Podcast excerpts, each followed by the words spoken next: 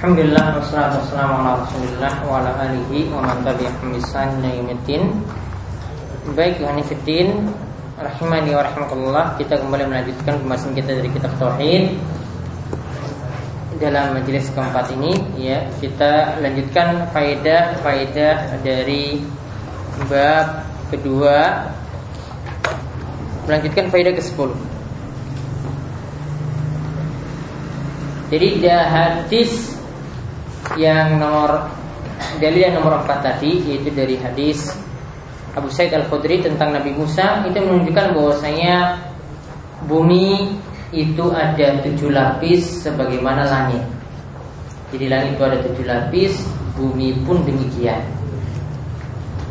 Kemudian yang ke sebelas, anna lahunna ummar bahwa langit ya dan tentu saja bumi itu punya penghuni jadi ada penghuni langit. Kemudian ke-12 penetapan sifat hal ini berbeda dengan Asy'ariyah. Ya, penetapan sifat bagi Allah hal ini berbeda dengan pemahaman Asy'ari yang menolak sebagian sifat cuma membatasi pada sifat yang 20. Ya cuma membatasi pada sebagian sifat saja. Di antara yang dimaksudkan dengan penetapan sifat di sini yaitu pada kalimat wa kalimatu alqaha ila Maryam. Allah itu menciptakan dengan kalimat kun yang ditujukan pada Maryam. Itu di antara sifat Allah. Kemudian juga waruh min. Isa itu adalah ruh yang diciptakan oleh Allah. Artinya dicipta di sini berarti Allah itu punya sifat pencipta. Kemudian selanjutnya lagi yang ke 13 Annaka idza arafta hadis Anas jika engkau mengetahui hadis Anas arafta anna qaulahu fi hadisi Itban maka engkau tahu tentang hadis Itban yang tadi mengatakan fa inna Allah haram 'ala nari man qala la ilaha illallah yabtagi bidzalika wajh Allah itu Allah mengharamkan bagi neraka bagi siapa saja yang mengucapkan kalimat la ilaha dalam uh, dan dia mengucapkannya mengharapkan wajah Allah. Maka di sini kata beliau kalau kita gabungkan dua hadis tersebut annatar kasyirki laisa qawluha bil lisan. Kesimpulannya meninggalkan syirik itu bukan hanya di lisan. Meninggalkan syirik itu bukan hanya di lisan Karena dipersaksikan dalam hadis itban tidak cukup di lisan. Kemudian faedah ke-14 Ta'ammalil jam'a baina kauni Isa wa Muhammadin abdai Abdillahi wa Rasulai yaitu di sini kita dapat melihat penggabungan Isa dan Nabi kita Muhammad dua-duanya disebut hamba Allah dan Rasulnya. Nabi Isa dan Nabi Muhammad sama-sama disebut hamba Allah dan Rasulnya. Yang ke-15 di sini disebutkan tentang kekhususan Aisyah. Kekhususan Nabi Isa alaihissalam disebut kalimat alqaha ila Maryam. Isa itu adalah diciptakan dengan kalimat kun yang ditiupkan pada Maryam. Yang ke-16 disebutkan juga bahwasanya Isa itu adalah ruh di antara huruf-huruf yang Allah ciptakan. Nabi Isa itu adalah di antara ruh yang Allah ciptakan. Yang ke-17 Hadis Ubadah bin Somit tadi menunjukkan keutamaan beriman kepada surga dan neraka. Keutamaan beriman kepada surga dan neraka.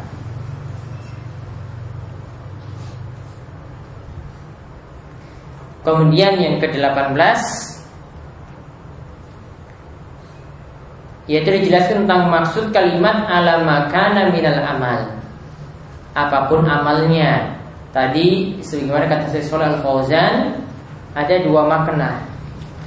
Yaitu yang pertama Dia akan masuk surga Meskipun dia orang yang kekurangan Asalkan dia bertauhid. Kemudian makna yang kedua tingkatan dia di surga itu tergantung pada amalan dia. Yang ke-19 hadis yang dari Abu Sa'id Al-Khudri ya yang disebutkan tentang langit dan bumi dan isinya ditimbang pada satu daun timbangan dan la ilallah pada timbangan yang lain maka ini menunjukkan bahwasanya mizan timbangan pada hari kiamat itu punya dua daun timbangan. Ya punya dua daun timbangan. Kemudian ke-20 ya sebagaimana disebutkan dalam hadis Ibn fa inna Allah harrama 'ala nari man qala la ilaha illallah yabtaghi bidzalika wajh Allah. Dikatakan wajh Allah wajah Allah maka di sini penetapan Allah itu punya wajah namun berbeda dengan makhluknya sesuai dengan kebesaran Allah Subhanahu wa taala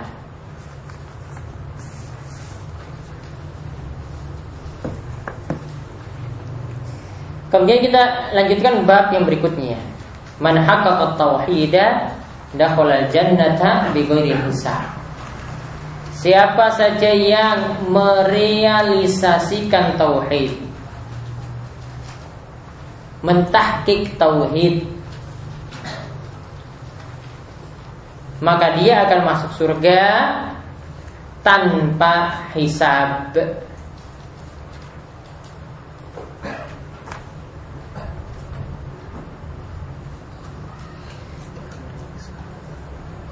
Apa yang dimaksudkan mentahkik atau menyempurnakan atau merealisasikan tauhid di sini? Sebagaimana kata Syaikhul al syekh dan juga Syaikhul al ini yang dimaksudkan merealisasikan tauhid itu ada tiga macam. Tiga-tiga ini harus dipenuhi. Yang pertama membersihkan tauhid dari syirik atau membersihkan diri dari syirik.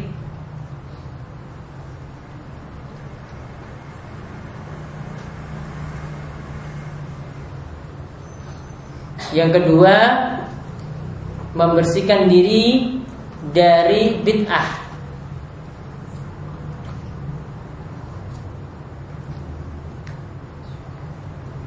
Yang ketiga, membersihkan diri dari maksiat.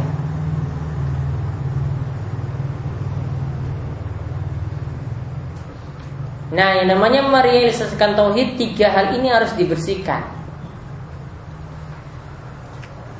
Yaitu dia membersihkan diri dari syirik, dari bid'ah, dari maksiat. Maka bab ketiga ini sebenarnya penyempurna dari bab sebelumnya. Karena kalau bab sebelumnya itu dijelaskan keutamaan tauhid dan dosa-dosa yang diampuni karenanya.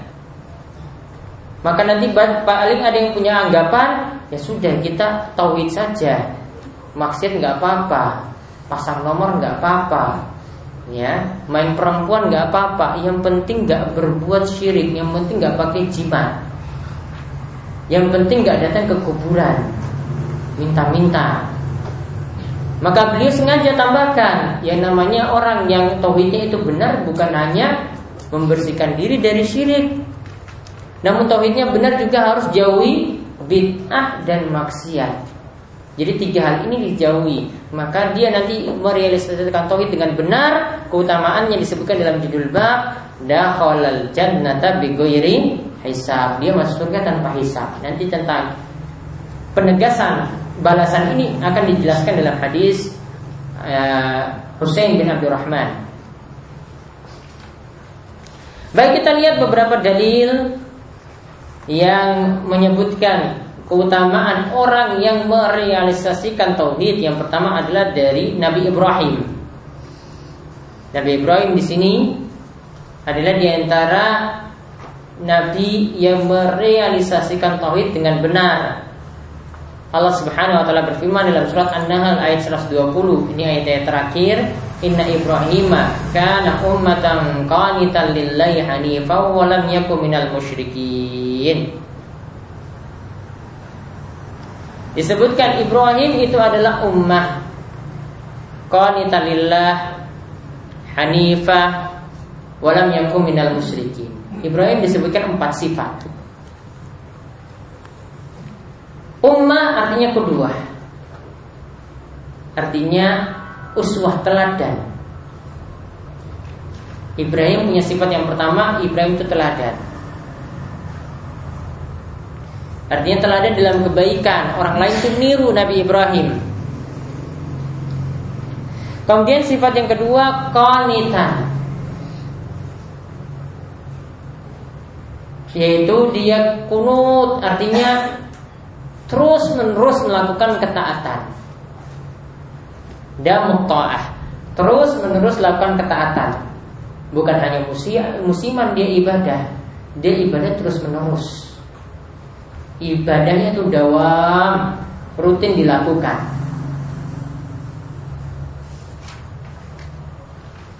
Kemudian Hanifah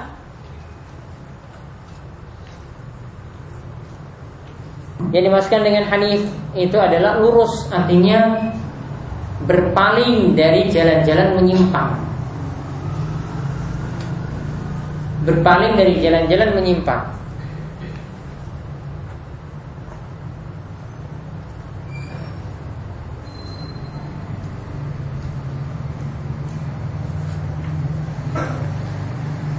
Yang jalan penyimpang yang terbesar itu adalah syirik. Kemudian yang keempat, sifat beliau adalah walam yaku minal musyrikin. Dan beliau bukanlah termasuk orang-orang musyrik. Beliau bukanlah termasuk orang-orang musyrik. musyrik.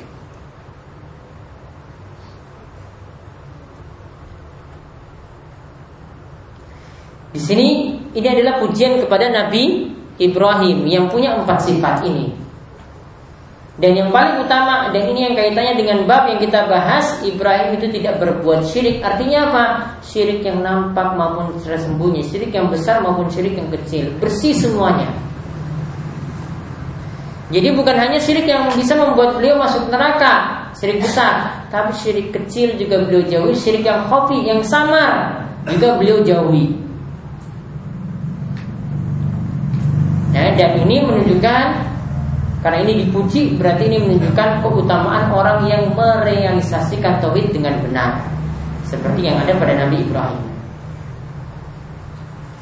Kemudian ayat yang kedua, walladzina hum birabbihim la yusyrikun. Ini juga pujian kepada orang-orang beriman, yaitu mereka tidak berbuat syirik kepada Rob mereka. Mereka tidak berbuat syirik kepada Rob mereka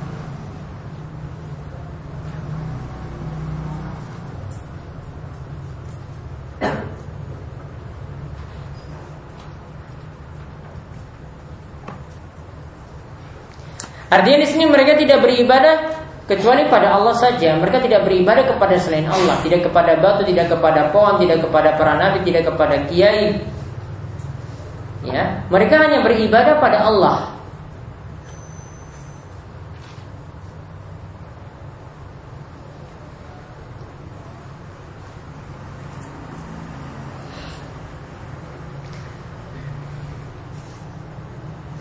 Maka kaitannya orang yang merealisasikan tauhid dengan benar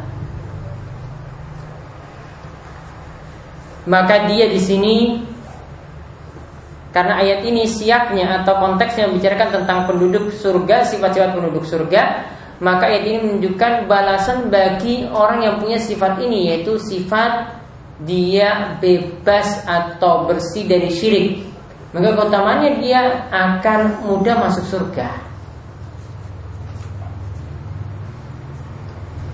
Yang lebih besar lagi keutamaannya yang lebih jelas kita lihat pada hadis al eh, hadis Husain bin Abdurrahman. Disebutkan dalam hadis Husain bin Abdurrahman ia berkata bahwasanya aku pernah duduk bersama Sa'id bin Jubair Ya, aku pernah duduk bersama Said bin Jubair, ulama besar.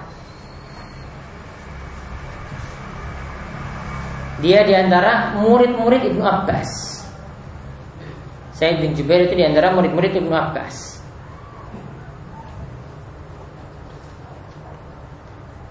dan dia dibunuh Hajjaj pemimpin yang sangat kecil, ya pada tahun 95 Hijriah dan umurnya tidak sampai 50 tahun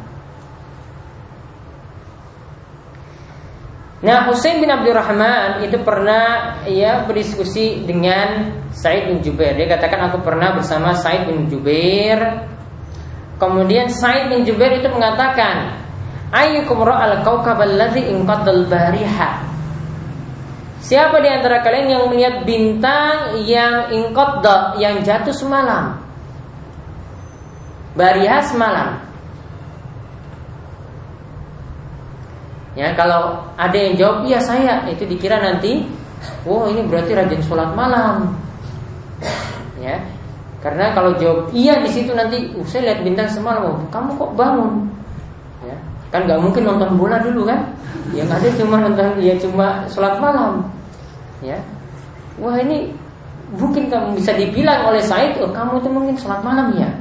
Maka di sini jawab oleh Hussein dia mengkonter ya jawaban Said nantinya seperti itu.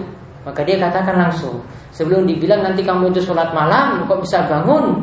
Ya maka ketika itu Husain bin Abi Rahman itu menjawab ya anak saya itu bangun semalam. Kemudian dia katakan aku katakan ama inilah akun fis sholat.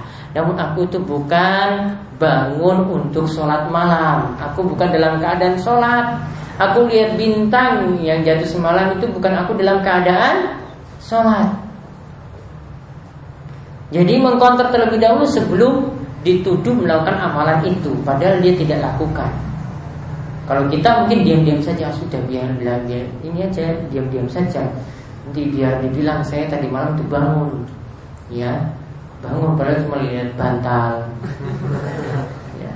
Ini dia konter Jangan sampai dibilang sholat malam Bilang enggak Saya itu bangun memang Tapi aku itu bukan sholat Akan tapi apa? Walakin niludik tu Akan tapi aku Tersengat kala jengking Aku tersengat binatang Kemudian Said balik nanya Fama apa? Terus apa yang kamu lakukan? Ya Kemudian uh, si Hussein itu menjawab irtaqa itu. Irtaqa itu itu artinya aku minta diruqyah oleh orang lain. Ya, irtaqa itu artinya ya dia tolaba yaitu dia minta diruqyah. Jadi suruh orang lain datang, ini saya lagi sakit kakiku ini lagi digigit tadi. Tolong ruqyah saya, bacakan ayat-ayat Al-Qur'an ya yang itu nanti bisa jadi penyembuh, penghilang rasa sakit ini. Dia minta dirukiah. Ya, dia bukan rukiah diri sendiri. Dia minta dirukiah suruh orang lain datang.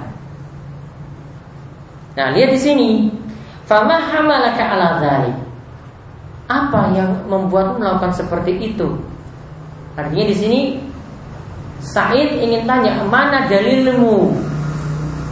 Kok kamu beramal seperti itu? Mana dalilmu? Ada dalilnya enggak? Orang sahabatnya sudah biasa seperti ini tanya mana dalilnya, ya bukan asal-asalan, ya di sini tahu pasti si Husain ini nanti punya alasan. Dia tanya mana dalilmu. Jadi setiap para sahabat kalau mau beramal ya tanya mana dalilnya. Maka Husain menjawab bahwasanya hadis hadis Sya'bi ada hadis yang telah menceritakan kepada kami yaitu dari Asy-Sya'bi. Ya. Asyabi Ini seorang tabi'in. Meninggal tahun 103 Hijriah. Nah di situ dikatakan Wa mahaddatsakum Sa'id tanya Terus apa yang diceritakan oleh Asyabi Kemudian Si Husain itu menjawab Haddatsana an Buraidah ibn Husain Itu telah diceritakan kepada kami dari Buraidah ibn Husain Buraidah ini Ya dia meninggal tahun 63 Hijriyah. Bahwasanya dia itu mengatakan la ruqyata illa min ainin aw hummatin. La ruqyata illa min ainin aw hummatin. Yaitu tidak ada ruqyah kecuali seseorang terkena humma sengatan binatang atau tidak ada rukyah kecuali dari ain yaitu dari mata jahat dari mata hasad dari mata orang yang benci. Jadi ada dua sebab kata uh, di sini disebutkan dalam hadis ini ya dari hadis Buraidah di sini ada dua sebab. Kalau enggak humma tersengat binatang kalau enggak ya terkena air dalam riwayat yang lain dikatakan inilah pengobatan yang paling ampuh Rukyah yang paling ampuh yaitu untuk ain dan untuk hummah.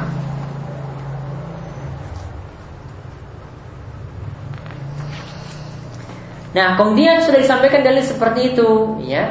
Nerimo, si Said ini nerimo. Jadi dia enggak protes. Kamu itu salah, halus orangnya. Ya. Si Said ini halus. Kalau kita mungkin ini ah gitu aja goblok kamu salah paham. Yang benar seperti ini. Jadi si Said bantahnya itu halus. Dia katakan setelah itu ya Qad ahsana manintah ila masami'ah Sangat bagus sekali orang yang telah mendengar ya. Sangat bagus sekali orang yang telah mendengar telah mengetahui telah mengetahui apa yang dia dengar. Telah memahami apa yang dia dengar. Nah, artinya si Said ini muji si Hussein bawa dalil. Jadi dia punya dalil ketika beramal namun si Sa'id ini ingin beri solusi ada yang lebih bagus daripada meminta dirukiah. Ada yang lebih ampuh daripada meminta dirukiah atau yang lebih utama. Maka ketika itu Said mengatakan, ya, walakin hadatsana Ibnu Abbas. Akan tapi telah menceritakan kepada kami Ibnu Abbas. Jadi Sa'id yang dapat hadis dari Ibnu Abbas, ya karena ini gurunya ya, ini Sa'id tadi ini adalah di antara murid Ibnu Abbas. Itu dari Nabi SAW beliau ceritakan ya, anak kal beliau bersabda, Ori dan aliyal umam pernah dinampakkan padaku beberapa umat. Faraitu Nabiya maka aku melihat ada nabi wa ma'ahu rahtu. Ada nabi yang mengikutnya itu cuma ar-rahat. Ya, rahat itu jumlah Ya di bawah 10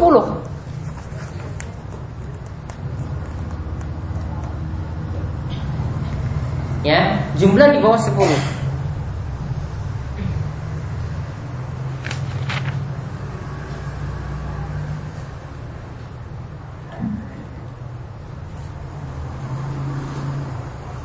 Ini sebagaimana dikatakan oleh Imam Nawawi.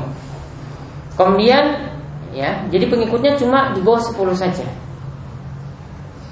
Kemudian ada seorang lagi, ya Nabi SAW juga memandang lagi, wa Nabi wa mahum rajul wa. Dan ada seorang Nabi yang pengikutnya cuma satu atau dua orang. Yang pengikutnya satu atau dua orang. Ketika lihat dengar hadis ini ada seorang sudan itu pernah ini. Ketika pergi kajian jadi cuma berdua. Biasanya mahasiswa itu banyak yang ikut. Cuma berdua cuma berdua aja. Saya sama supirnya. Datang baru ya syekh ini maaf syekh. Saya cuma berangkat sendiri kemudian dia bawakan hadis ini. Tenang saja. Nabi itu ada yang pengikutnya cuma satu atau dua orang. Sudah kita jalan. Cuma bawa hadis ini saja.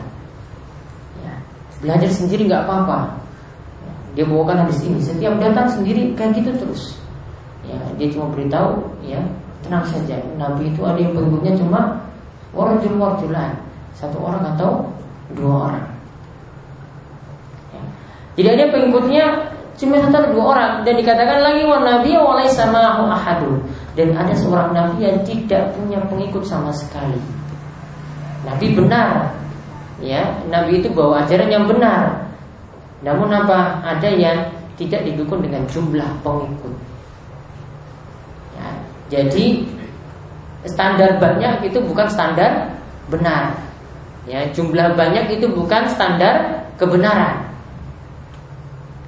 Kemudian izrofi ali sawadun azim Kemudian ditampakkan lagi padaku Sawadun azim Jumlah orang yang banyak Sawad itu artinya hitam Azim itu artinya besar Di sini bukan maksudnya Ini kalau orang-orang negro ya Orang-orang Papua nanti bilang Wah berarti masuk surga ini hitam-hitam saja Yang putih-putih itu nggak masuk. Ya, yang masuk surga itu hitam-hitam saja. Ini dalilnya ini loh. Nampakkan pada Nabi sawarun azim. Orang hitam yang jumlahnya banyak. Namun bukan maksudnya itu. Maksudnya apa? Kalau dari kejauhan kan rambutnya hitam semua kan kelihatan seperti ya hitam yang banyak. Itu maksudnya menunjukkan jumlah yang besar. Sawarun azim di sini adalah jumlah yang besar. Fazanantu annahum ummati, maka aku kira bahwasanya itu adalah umatku. Fakilali maka ada mengatakan kepadaku bahwasanya hadza Musa wa qaumuhu. Itu Musa dan pengikutnya. Artinya di sini Nabi Musa dan pengikutnya itu banyak sekali. Ya, dikira itu adalah pengikut Nabi SAW. Faiza sawadun fanazartu faiza sawadun azim. Kemudian dinampakkan lagi padaku yang aku melihat lagi ada sekelompok orang yang banyak ya, sekelompok orang yang banyak lagi. Ya, fakila hadhi ummatuka. Ini adalah umatmu. Wa ma'ahum sab'una alfan yadkhuluna al-jannata bighairi hisabin wala adzab. Itu adalah umatmu di antara mereka ada 70 ribu orang yang masuk surga tanpa hisab dan tanpa azab, tanpa siksa. Di sini katakan ini adalah umatmu. Nabi SAW itu bisa tahu mana umatnya atau bukan.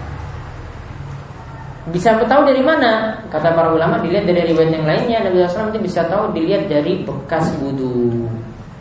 Karena umat Islam itu diistimewakan Umatnya Nabi Muhammad itu diistimewakan dengan Gurran muhajjalina min asari wudhu Ya, diistimewakan dengan Bagian wajahnya dan tangan dan kakinya itu bercahaya Umat yang lainnya itu kenal wudhu juga Tetapi tidak ada bekas wudhu yang nampak pada hari kiamat. Yang ada itu cuma ada pada umat Nabi Muhammad. Yang ada cuma ada pada umat Nabi Muhammad. Jadi Nabi SAW itu tahu umatnya itu dari situ. Lihat oh ini ada bekas wudhunya. Itulah umat Nabi Muhammad. Berarti kalau orang tidak ada bekas wudhu sama sekali Artinya tidak ada sholat. Tidak ada sholat kan berarti tidak ada wudhu. Ya sudah berarti Nabi SAW tolak jauh-jauh. Orang seperti itu Nah di sini katakan di antara umat beliau tadi itu ada 70 ribu orang. Namun di sini dalam riwayat yang lain dikatakan ada tambahan 70 ribu ini setiap seribu itu ada 70 ribu lagi. Ya, 70 ribu kan? Setiap seribu itu ada 70 ribu lagi. 70 ribu dibagi 1000 berapa? 70 Berarti 70 kali 70 ribu. Berapa? Hah? 4 juta 900 Ya 4 juta 900 Karena setiap 1000 itu ada 70 lagi.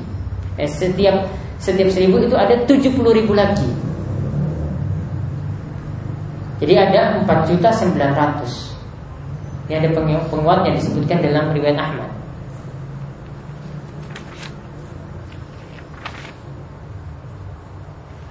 dan sanatnya jayid.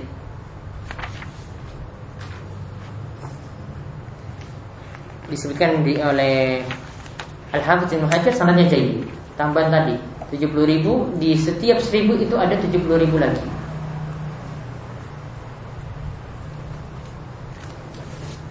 Jadi ditambahkan pada Nabi SAW. Ya.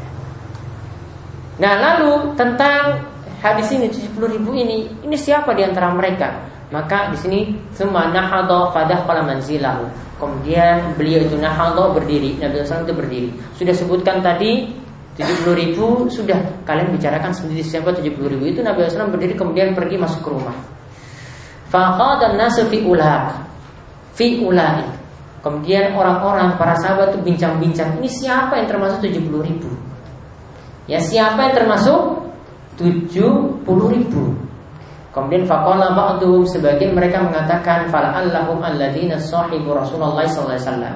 Barangkali mereka itu adalah orang-orang yang bersahabat dengan Rasulullah SAW. Dan sebagian lagi berpendapat fala allahum alladzina wulidu fil Islam falam yusyriku billahi syai'an. Barangkali mereka itu adalah orang yang lahir dalam keadaan Islam dan tidak pernah berbuat syirik kepada Allah sedikit pun. Ini keutamaan juga menunjukkan keutamaan orang yang bebas dari syirik sejak kelahiran. Karena ini para sahabat sudah menilai orang seperti ini pasti nanti masuk surga tanpa hisab tanpa azab. Namun setelah itu ya Wazakaru asya mereka ngobrol ceritakan macam-macam lagi. Fakharaja alaihim Rasulullah SAW fa'akhbaruhu. Kemudian Rasulullah SAW itu keluar menemui ya menemui mereka fa'akhbaruhu lalu beliau menyampaikan apa yang dimaksud 70 ribu orang tadi. Nabi SAW di sini menyebutkan ya ada empat sifat. Humul ladzina la. Mereka la yastarqun tidak minta diruqyah mereka tidak minta dirukiah. Wala tahun dan mereka tidak minta dikai. Tidak minta disembuhkan dengan besi panas. Itu ada luka ditempeli besi panas akhirnya sembuh. Kemudian yang ketiga wala yatatayyarun dan mereka tidak beranggapan sial. ya beranggapan sial bisa dengan hari bisa dengan tempat ya, bisa dengan bulan ya kalau di daerah lain itu ya ada yang disebut dengan istilah pamali ya misalnya pakai uh, ini enggak hujan terus pakai payung itu pamali itu bahaya maksudnya ya enggak hujan apa-apa kok kamu pakai payung ya, kayak orang gila saya maksudnya mau dibilang kayak orang gila tapi dibilang pamali itu istilah ini juga sama. Istilah ini juga sama. Tatayur ini bentuk beranggapan sial. Kemudian wa'ala rabbihim yatawakkalun Puncaknya ini pada sifat yang keempat Yaitu kepada Rabb mereka Mereka bertawakal. Ada empat sifat di sini. Tiga sifat yang pertama Itu merujuk kepada sifat yang terakhir yang keempat. Tiga sifat yang pertama Tidak minta dirugiah Tidak minta dikait Tidak beranggapan sial Itu kembali semua pada yang keempat ini. Jadi syarat mutlak orang itu bisa masuk surga tanpa hisab dan tanpa azab Jika mereka itu bertawakal dengan benar jika mereka betul-betul menyadarkan diri pada Allah ketika mereka mengambil sebab, ketika melakukan usaha, ya, ketika mereka seperti itu, maka akan mendapat keutamaan tadi 70 ribu orang tadi masuk surga tanpa hisab dan tanpa azab. Jadi empat sifat tadi yang utama di sini adalah merujuk pada sifat tawakal. Kuncinya itu pada tawakal. Karena orang yang tidak minta dirukia berarti dia menyandarkan kesembuhannya itu pada Allah saja. Orang yang tidak minta dikai juga minta ya supaya disembuhkan juga karena Allah. Kemudian orang yang tidak takayur juga tidak beranggapan sial juga betul-betul dia ketika melakukan sesuatu itu tidak melihat pada hari, tidak meninggal pada melihat pada tanggal baik, tidak melihat pada tempat. Ya semuanya itu kembali kepada tawakal. Hatinya itu bersandar penuh kepada Allah Subhanahu Wa Taala. Kemudian disebutkan ya disebutkan dalam kisah ini Fakoma Ukasyah bin Mihsan. Kemudian ada yang namanya Ukasyah bin Mihsan itu berdiri Fakoh lalu dia katakan ya Rasulullah Ya Allah ayyaj'alani minhum Wahai Rasulullah Mintalah pada Allah supaya aku termasuk bagian dari mereka Supaya aku bagian dari 70 ribu tadi Kemudian fakal, kemudian Nabi SAW itu mengatakan antaminhum. Engkau wahai ukasa masuk dari 70 ribu orang tadi. Ya, 70 ribu orang tadi. Itu sudah berkurang satu. Ukasa sudah masuk. Ya, ukasa sudah masuk di dalamnya. Dari 70 ribu atau dalam riwayat lain tadi totalnya 4 juta 900 tadi sudah dikurangi satu. Maka ada sahabat juga ingin seperti Ukasha Dia berdiri lagi Summa qamarajulun akhar. Yang kemudian disebutkan juga ada sahabat yang lain itu berdiri lagi. Pengen ngacung juga sama. Pengen doakan oleh Nabi SAW nah, Di sini juga menunjukkan bahwasanya boleh meminta doa pada orang soleh Tidak ada larangan Ketika dia hidup Nabi masih hidup Ukasa minta Sahabat ini juga meminta didoakan oleh Nabi Nabi masih hidup bukan sudah di kuburan. Ya, kalau wali atau nabi masih hidup boleh dimintai doa. Tapi kalau sudah mati tidak boleh. Nah, kemudian fakal dia katakan untuk Allah ayat ja'alani minhum ya mintalah pada Allah wahai Nabi supaya aku termasuk bagian dari mereka.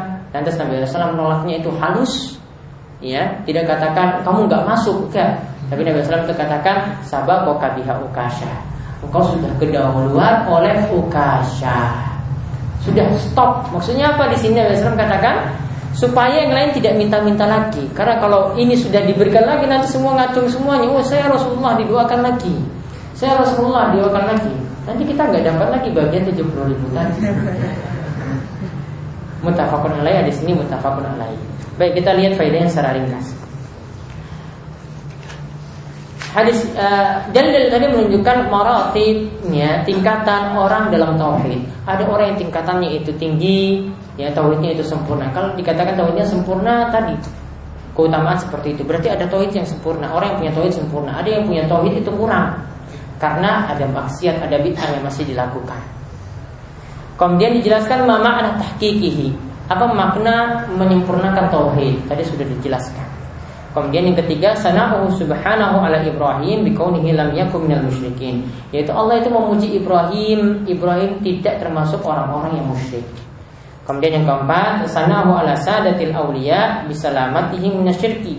Yaitu pujian Nabi SAW kepada ya para wali di mana mereka itu selamat dari syirik yaitu pujian Allah ya sana'uhu pujian Allah kepada para wali pemuka-pemuka wali Allah mereka adalah orang-orang yang selamat dari syirik. Yang kelima, ya keutamaan di sini jelaskan tentang tarkir ruqyah wal kai min tahqiqit tauhid. Di antara bentuk merealisasikan tauhid yaitu meninggalkan ruqyah dan kai. Namun catatan di sini tidak ada tempat dikatakan meninggalkan ruqyah, namun yang dimaksud ini adalah meninggalkan meminta ruqyah. Adapun yang dikatakan saya di sini tarkur ruqyah meninggalkan ruqyah itu dalam riwayat yang lain, tapi riwayat tersebut riwayat yang sas. Riwayat yang sas itu artinya riwayat yang dhaif yang lemah, yang menyelis yang menyelisih riwayat yang lebih kuat. Ya, karena dalam riwayat itu dikatakan la yarqun, tidak meruqyah, maksudnya tidak meruqyah, tidak meruqyah orang lain. Padahal kalau kita meruqyah orang lain itu suatu bentuk kebaikan. Ya, itu adalah suatu bentuk kebaikan. Namun kalau layasar pun tidak minta dirukiah. Nah ini, ini baru tadi orang yang minta dirukiah tadi orang yang tawakalnya itu kurang. Orang yang minta dirukiah itu orang yang tawakalnya itu kurang. Tapi kalau dia merukiah orang lain itu bentuk berbuat baik pada orang lain. Yang masalahnya itu adalah pada orang yang meminta meminta dirukiah. Karena kalau orang meminta dirukiah berarti hatinya itu bergantung pada orang lain. Nah ini jadi berjalan di situ ya ini tidaklah tepat. Ini beliau ambil dari riwayat yang asas, ya. Yang tepat di sini adalah meninggalkan meminta rukyah. Kemudian yang keenam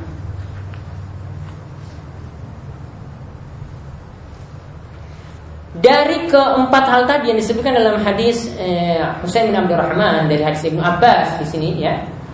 Empat sifat tadi yaitu tidak minta dirukia, tidak minta dikai, tidak minta eh, tidak takayur beranggapan sial, semuanya itu kembali kata beliau pada faedah keenam ini, semuanya itu intinya pada tawakal. Semuanya kembali pada sifat tawakal.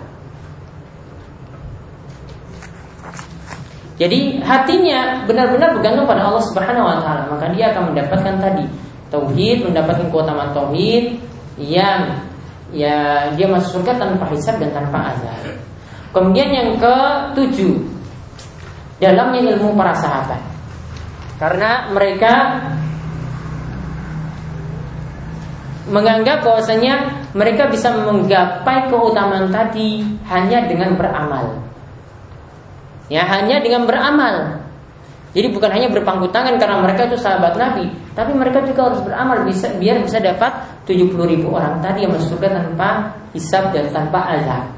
Karena mereka bertanya, mereka diskusikan hal tadi, ini apa amalan yang bisa memasukkan mereka di antara golongan tersebut.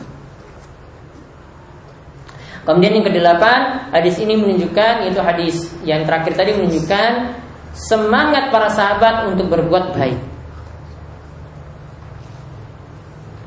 Kemudian yang kesembilan Hadis itu menunjukkan keutamaan Umat Muhammad Dengan jumlah Wal kaifiyah dan dengan kualitas. Dari sisi kualitas dan kuantitas ya Umat Muhammad itu punya keunggulan. Tadi Nabi SAW ditampakkan pada umat yang banyak Berarti dari sisi kuantitas Ya, dari sisi kuantitas, dari sisi jumlah umat Muhammad itu unggul, banyak. Dari sisi kualitas, ya tadi sifat-sifat mereka itu adalah orang-orang yang bertawakal kepada Allah. Ya, jadi umat Muhammad itu unggul dalam hal ini. Kemudian yang ke-10, fadilatu ashabi Musa, keutamaan pengikut Musa. Karena dikatakan pengikut Musa itu banyak sampai-sampai Nabi Muhammad itu sangka itu adalah umatnya. Yang ke-11,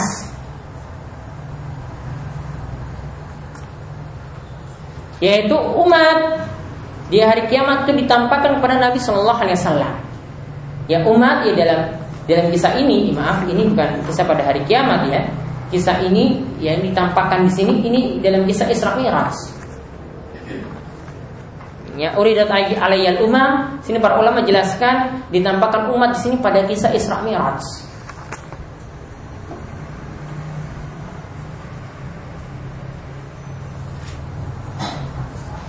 Kemudian ke 12 Anna kulla ummatin tuhsyar wahdaha ma nabiyiha. Nanti setiap umat itu akan dikumpul secara sendirian per kelompok sesuai dengan umatnya. Musa itu pengikutnya sendiri dan umatnya itu sendiri. Umat Muhammad juga nanti sendiri dan nanti akan dikelompokkan dengan nabi-nabi mereka masing-masing. Kemudian yang ke-13 qillatu man istajaba sedikit orang yang mau memenuhi dakwah para nabi. Sedikit orang yang mau memenuhi dakwah para nabi. Karena lihat tadi ada nabi yang cuma arroh tuh pengikutnya di bawah 10 Ada yang cuma rojulun warojulan Cuma satu atau dua orang. Ada yang tidak punya pengikut sama sekali. Jadi kebanyakan yang mengikuti kebenaran itu sedikit. Namun sedikit itu juga bukan menunjukkan itu selalu benar. Gak apa-apa kita sedikit saja. Itu belum tentu. Kemudian yang ke-14 Annamal lam yujibuhu a'adun wahdahu.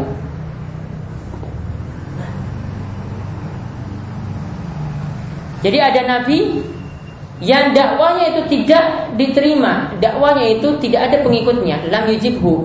Tidak ada satu orang pun yang memenuhi seruannya, menjadi pengikutnya maka nanti pada hari kiamat ya'ti wahdahu. Dia datang seorang diri. Nabi tersebut datang seorang diri. Yang kelima belas. Sama ratu hazal ilm.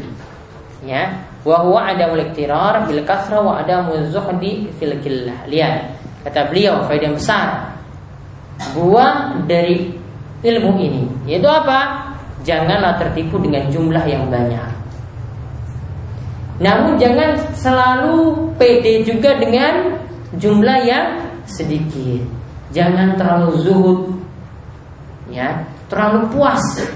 Ya, dengan yang sedikit artinya terlalu ya menganggap itu wah dengan yang sedikit atau tadi ya terlalu pede dengan yang jumlahnya sedikit. Bersederhana dengan jumlah yang sedikit. Jadi jumlah itu bukan standar. Kemudian yang ke-16 ar-rukhsatu fi ruqyah min al-aini wal ada keringanan mengambil ruqyah ketika terkena ain atau terkenal huma sengatan kalajengking. Yang ke-17 um wa ilmi salaf, kedalaman ilmu para salaf. Likaulihi karena dikatakan tadi Said bin Jubair ketika mendengar perkataan Husain bin Abdurrahman dikatakan qad ahsana man intaha ila masami walakin kada wa. Ya, dalam ilmunya kenapa? Tahu sahabat itu punya dalil, punya ilmu, dia hargai. Fa ulima anna hadis al awal la yukhalifu dan diketahui dari sini hadis yang pertama tadi tentang rukiah itu boleh untuk huma untuk orang yang terkena sengatan binatang dan untuk ain itu boleh. Artinya boleh dipakai. Tidak bertentangan dengan hadis yang kedua dari hadis Ibnu Abbas yang katakan bahwasanya orang yang tidak meminta ruqyah itu lebih utama. Dua hal ini tidak eh, bertolak belakang kata beliau.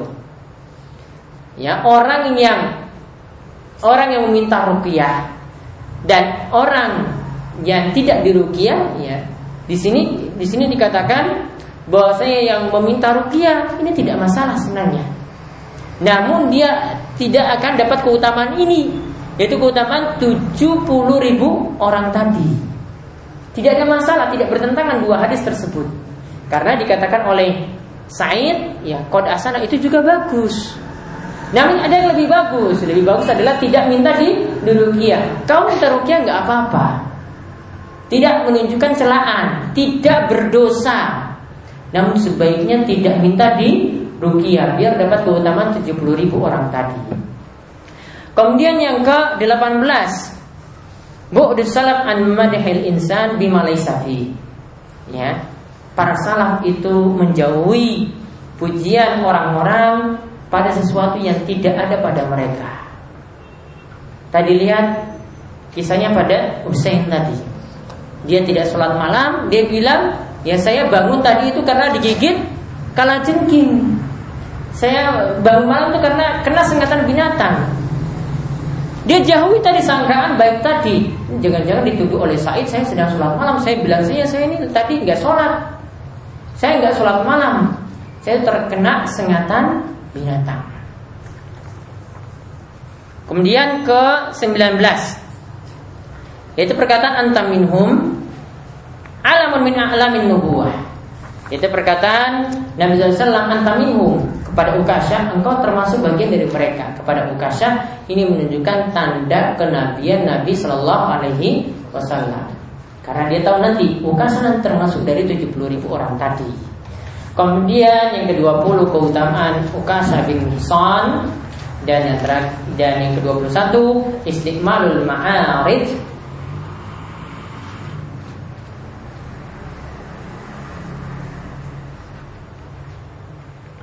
Boleh menggunakan kata-kata yang kesannya itu bohong, ya, tauriyah, ya, kesannya itu bohong, namun nyatanya itu tidak. Jadi tadi ini pada kalimat apa?